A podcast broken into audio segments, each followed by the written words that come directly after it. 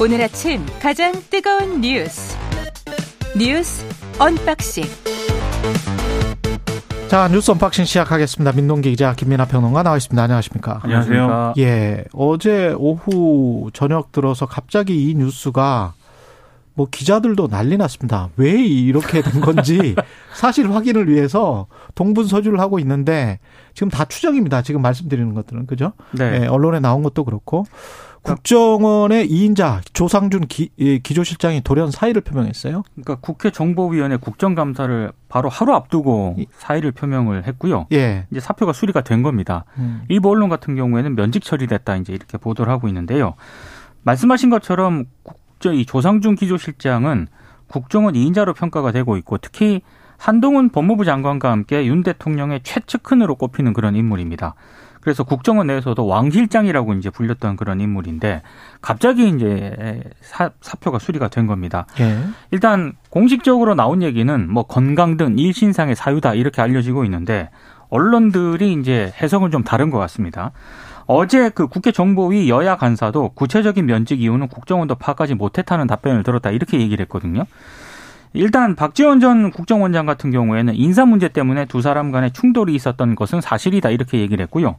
KBS가 어제 이제 여권 핵심 관계자 말을 인용을 해서 보도한 내용이 있는데 조만간 있을 핵심 보직 인사를 두고 두 사람이 크게 의견 충돌이 있었다. 이렇게 보도를 했고 인사 갈등이었다. 그렇습니다. 예. 그러니까 김규원 국정원장이 출장을 가면서 인사 업무 처리를 부탁을 했는데 이제 조 실장이 용산으로 가서 확인을 받았습니다.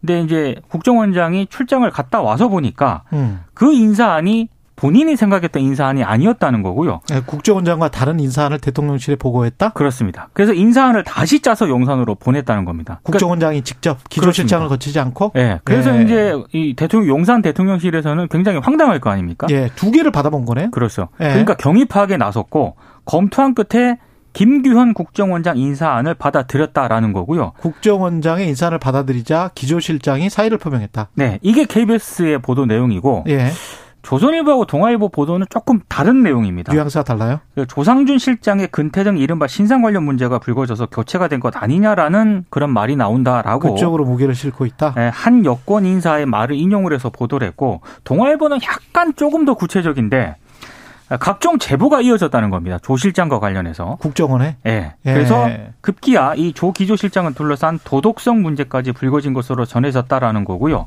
특히 윤 대통령 같은 경우에는 국정원 내부에 견해차가 있어도 어, 조석 조상준 기조 실장을 신뢰를 해왔었는데 개인의 신변 문제가 거론이 됐고 특히 도덕성 논란이 불거지면서 경로했다 이렇게 보도를 하고 있습니다.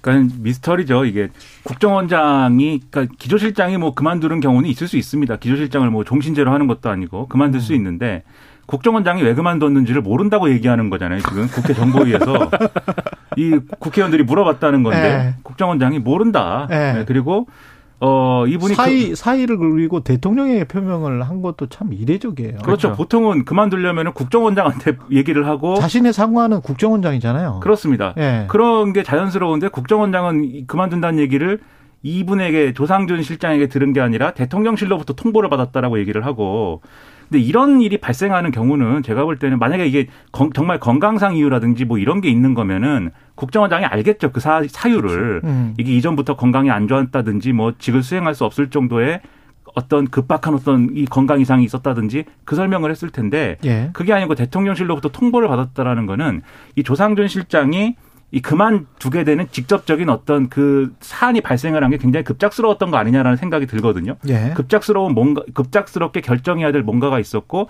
그래서 대통령이 어 이건 그만둬야겠다라고 판단해서 바로 처리했다 이렇게 생각을 해야 이제 좀 얘기가 맞는 것 같은데 근데 그 경우라고 할 때 예를 들면 지금 KBS 보도처럼 인사 갈등 문제 는 있었 있었던 것 같아요 인사 갈등 문제가 예. 다른 언론 보도를 봐도 지난번에 이제 국정원 1급 인사들을 다 대기 발령시킨 다음에 이제 싹 이제 물갈이를 했고 그다음에 2, 3급 인사가 이어져야 되는데 그게 진척이 안 되는 상황이었는데 왜냐하면 내부에서는 아주 큰 폭의 물갈이를 요구를 했는데 조상준 기조실장은 이건 좀 너무하다 이런 입장이었다라는 거거든요. 예. 그래서 내부에서는 조상준 실장은 좌파냐 뭐 이렇게 얘기를 했다는 건데 그그 무슨 좌파예요, 그거는? 그러니까 그런 것도 잘 이해는 안 되죠. 아, 그러니까 그 인사에서 그 국정원 내에도 좌파 우파가 있습니까? 그러니까 국정원 내에서 불만을 갖고 있는 그룹들은 문재인 정권에서 국정원 내의 어, 이 자기들 반대파들이 이제 득세를 했기 때문에 그들을 향해서 아 좌파 정권에서 뭐 좌파들이 득세했다 뭐 이렇게 주장을 아, 하고 그렇게 있다는 말하는 것이죠. 거예요. 그러니까 네. 이제 요 내용은 이제 약간 그 보수적 성향의 언론들 내에서 이제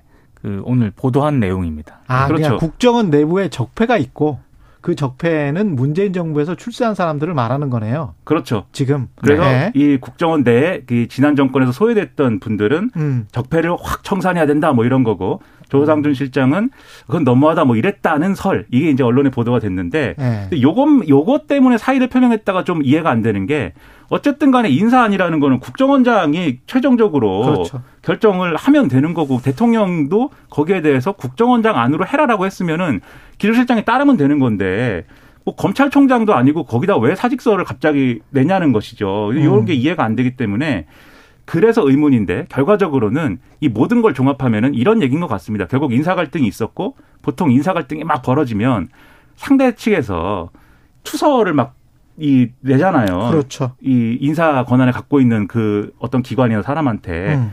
그 투서들이 많이 접수가 됐을 거고 그 중에 대통령이 보기에 이건 정말 문제가 될 수 있다라는 게 있어서 인사를 결단한 것 아니겠느냐 이런 추정, 추리, 네 이런 것이 가능하지 않나 그런 생각이 좀 듭니다. 보니까 KBS도 여권의 핵심 관계자 말을 인용했잖아요. 네. 그 다른 언론사도 취재한 기자도 여권의 핵심 관계자를 지금 인용을 하고 있거든요. 네. 근데 그 여권의 핵심 관계자가 같은 인물인 것 같아요. 제가 보니까 음. 저는 실- 실명을 아- 알고는 있는데 확인해 드릴 수는 없고 그래서 이게 지금 주로 주류 언론의 해석은 이쪽으로 가는데 이 여권의 핵심 관계자가 과연 진실을 말하고 있는지는 그렇죠. 모르겠다. 음. 저는 그게 그리고 두 번째 대통령에게 사의를 표명했다는 거는 그동안에 대통령실과 기조실장이 굉장히 가깝게 교감을 하거나 왔다 갔다 했다는 것 같은데 그럴 수 있는 자리인가? 음. 기조실장이 그, 그러면 되나? 어떤 내용들이 그동안에 얼마나 대통령과 교감을 해왔으면 국정원장에게 에, 사의를 표명하지 않고 대통령이 직접 사의를 표명하나 전직 검사 출신들 아니에요. 그렇죠. 그렇게 보면 정부의 위계 조직 구성상 이게 맞는 행위인가? 서로의 지금 부서의 정체성을 제대로 지금 칸막이를 하고 있는 건가? 그런 또 의문도 들고요. 또 지금 이 상황에서는 뭐라고 말하기는 힘듭니다만. 이 예. 상황 자체가 좀 잘 이해 안 되는 측면이 있긴 한데 예. 이제 후임 기획조정실장, 국정원 후임 기획조정실장의 검사 출신을 또 내정을 했다는 보도도 있거든요. 김나무 변호사인데 역시 이제 검사 출신이고요.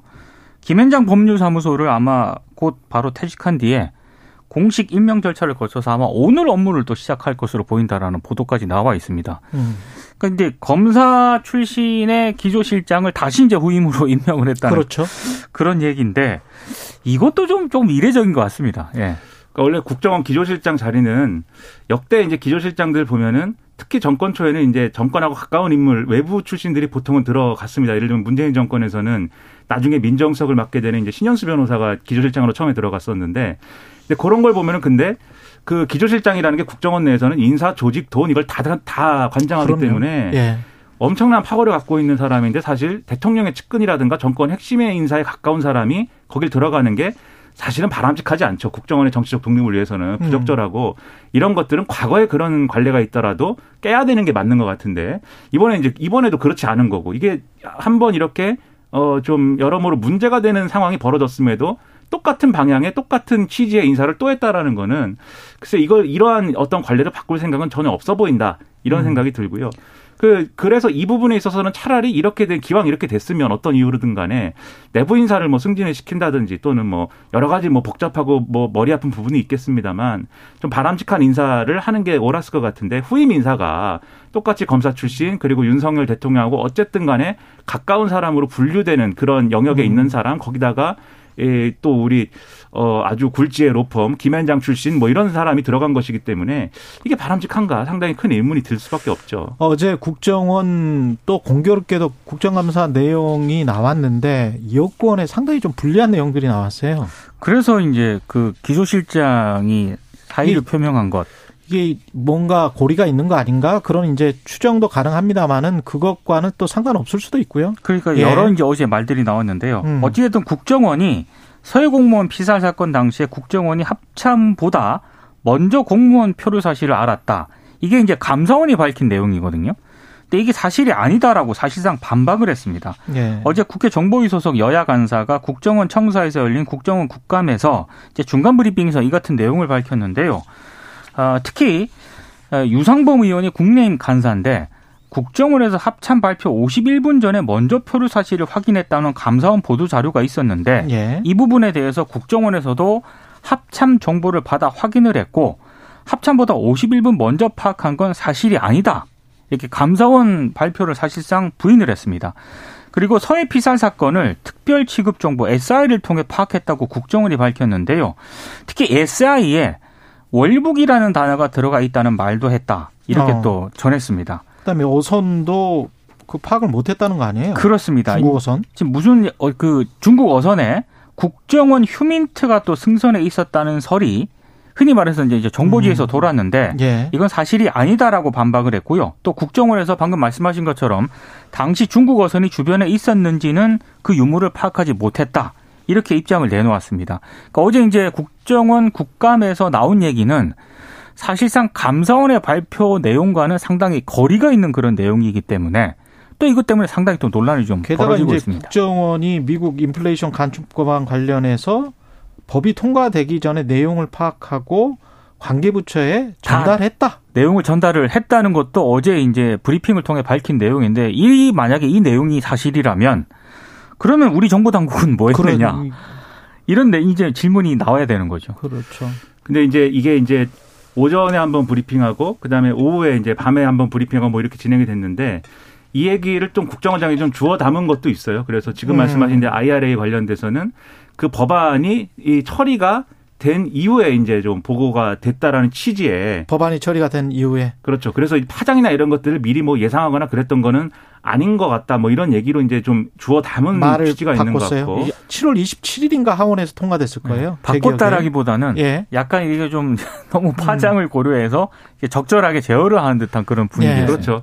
그리고 이제 감사원의 판단하고 좀 배치되는 게 많지 않느냐 이렇게들 많이 이제 해석하고 보시는데 근데 자세히 좀 디테일하게 보면 이 감사원의 판단하고 완전히 배치되는 거는 사실 어, 이 합참보다 먼저 파악한 것은 사실이 아니다. 요 부분이고 나머지는 사실은 뭐 정면으로 배치되는 것까지는 아닙니다. 예를 들면은 SI의 월북이라는 단어가 있었다라는 거에 대해서는 감사원이 뭐 없었다라고 판단한 바 없고 음. 그러니까 이 당시에 월북이라고 판단 월북이라는 월북의 각- 월북이라고 판단할 수 있는 근거다.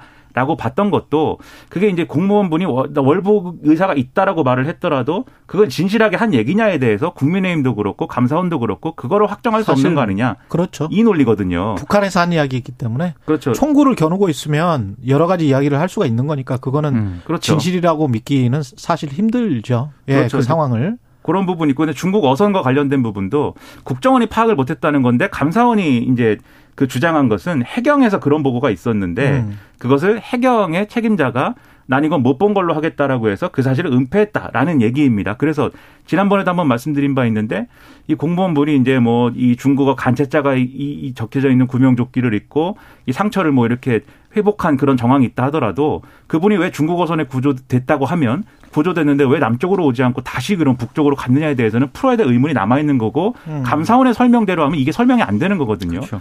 이런 것들이 있기 때문에 국정원의 어떤 답에 대해서는 뭐이 감사원하고 전면 배치되거나 그런 건 아닌 것 같아요. 특히 이제 국정원 서버에서 첩보를 삭제하는 삭- 삭제할 수 있느냐에 대해서 지금 이제 삭제 메인 서버에는 남는다라고 설명을 했다가 또 뒤에 좀 주워 담은 얘기를 보면 박지원 원장이 어 이 삭제 삭제를 기술적으로 가능하지만 박지원 원장이 삭제를 지시를 한 것, 한 것이라는 점에 대해서는 그러한 지시는 이, 이 박지원 전 원장 이전에는 그러한 지시는 있었던 적이 없다. 그러니까 지시가 있었다면 그것은 매우 이례적인 것이다라고 해서 그런 답변이라고 하면 사실은 직권남용 논리에 들어갈 수 있는 답변이거든요. 그게 왔다 갔다 했네요. 그렇죠. 그런 그러니까 걸 어제 보면 여야 간사가 브리 중간 브리핑한 내용하고요. 네. 국감이 끝나고 나서 나온 내용이 또 다르구나. 약간 차이가 있습니다. 예. 그래서 나름대로 네. 국정원이 그런 음. 점에 있어서 많은 정무적인 좀 판단을 하고 있다 이렇게 좀 보입니다. 아까 제가 7월 27일에 하원에 통과됐다 그런 말씀 드렸는데 신문에 나온 게 미국 신문에 나온 게 7월 27일이고요. 법안이 완전히 공개가 돼서 신문에 네. 나온 게 그리고 8월 12일에 하원에 통과됐습니다. 밖에서 확인을 해 주셔서 감사합니다. 그 그리고 그 저 국정원이 저 북한 핵실험은 11월 7일까지 혹시 가능할지도 모르겠다 이런 이제 정보 보고를 한 것 같고요. 네. 그 다음 소식이 민주당 김진태발 금융위기 진상조사단 구성하기로 했습니까? 그러니까 이게 레고랜드 사태로 언론들이 보도를 하잖아요. 예. 그 민주당이 이건 김진태 사태다 이렇게 명명을 하기로 했고 그리고 김진태발 금융위기 진상조사단을 구성을 하기로 했습니다. 음. 진상조사단은 국정조사도 추진하겠다라고 일- 일단 밝혔고 어, 일단 그 진상조사단은 오늘 첫 회의를 여는데요.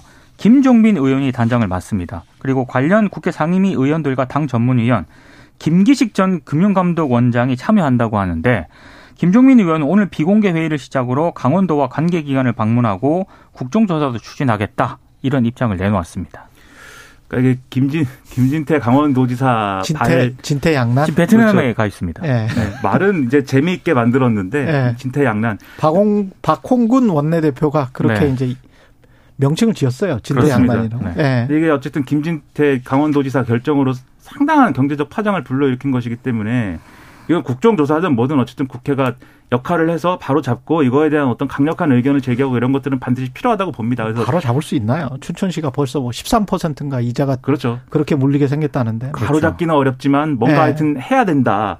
그래서 여당도 여기에 대해서 적극적이었으면 좋겠는데 다만 이런 측면이 있습니다. 또 어 이 김진태 강원도지사 잘못이 분명히 큰데 이 전반적으로 채권 시장이 얼어붙고 이런 거는 사실은 조건들이 깔려 있었고 이 사건이. 이 네. 방아쇠가 된 것이라는 점도 같이 감안을 해서 이 원인을 찾고 뭐 이렇게 단죄하고 뭐 이런 것도 좋지만 지금 이 경제적인 어떤 위기를 어떻게. 돌파할 네. 것인가에 대해서도 정치권이 많이 얘기를 하고 노력을 했으면 좋겠습니다. 비유하자면 마른 장작에 신문까지 수북히 쌓여 있는데 그렇죠. 날씨가 아주 건조한데 담배 피다가 그냥 무심코 담배꽁초를 버린 거예요. 맞습니다. 그렇습니다. 그 버린 사람은 반드시 그 책임을 져야 되는 게 맞죠. 그렇죠. 예. 근데 왜 그렇게 애초에 조건이 예. 돼 있었느냐? 예. 그것도 한번 잘 판단해 봐야 거기는 됩니다. 어떻게든 이제 물을 뿌려 줘야 되는 거는 우리의 책임일 것 같고, 아 마무리해야 되나요? 예. 전현희 국민권익위원장은 어제 감사원 감사 과 관련해서 기자회견을 열었는데 이게 핵심 하나만 짚죠. 그 추미애 법무부 장관 이해상충 관련해서 대검에서 이미 그런 결론이 나온 거를 그 근거를 해서 판단을 한 것이다. 권익위가. 그렇습니다. 예. 일단 그 당시 대검에서 어, 추미애 장관이 구체적 시사 수사 지휘권을 행사하지 않았다는 윤석열 당시 검찰총장의 대검 직인이 찍힌 공문을 받았고요. 예.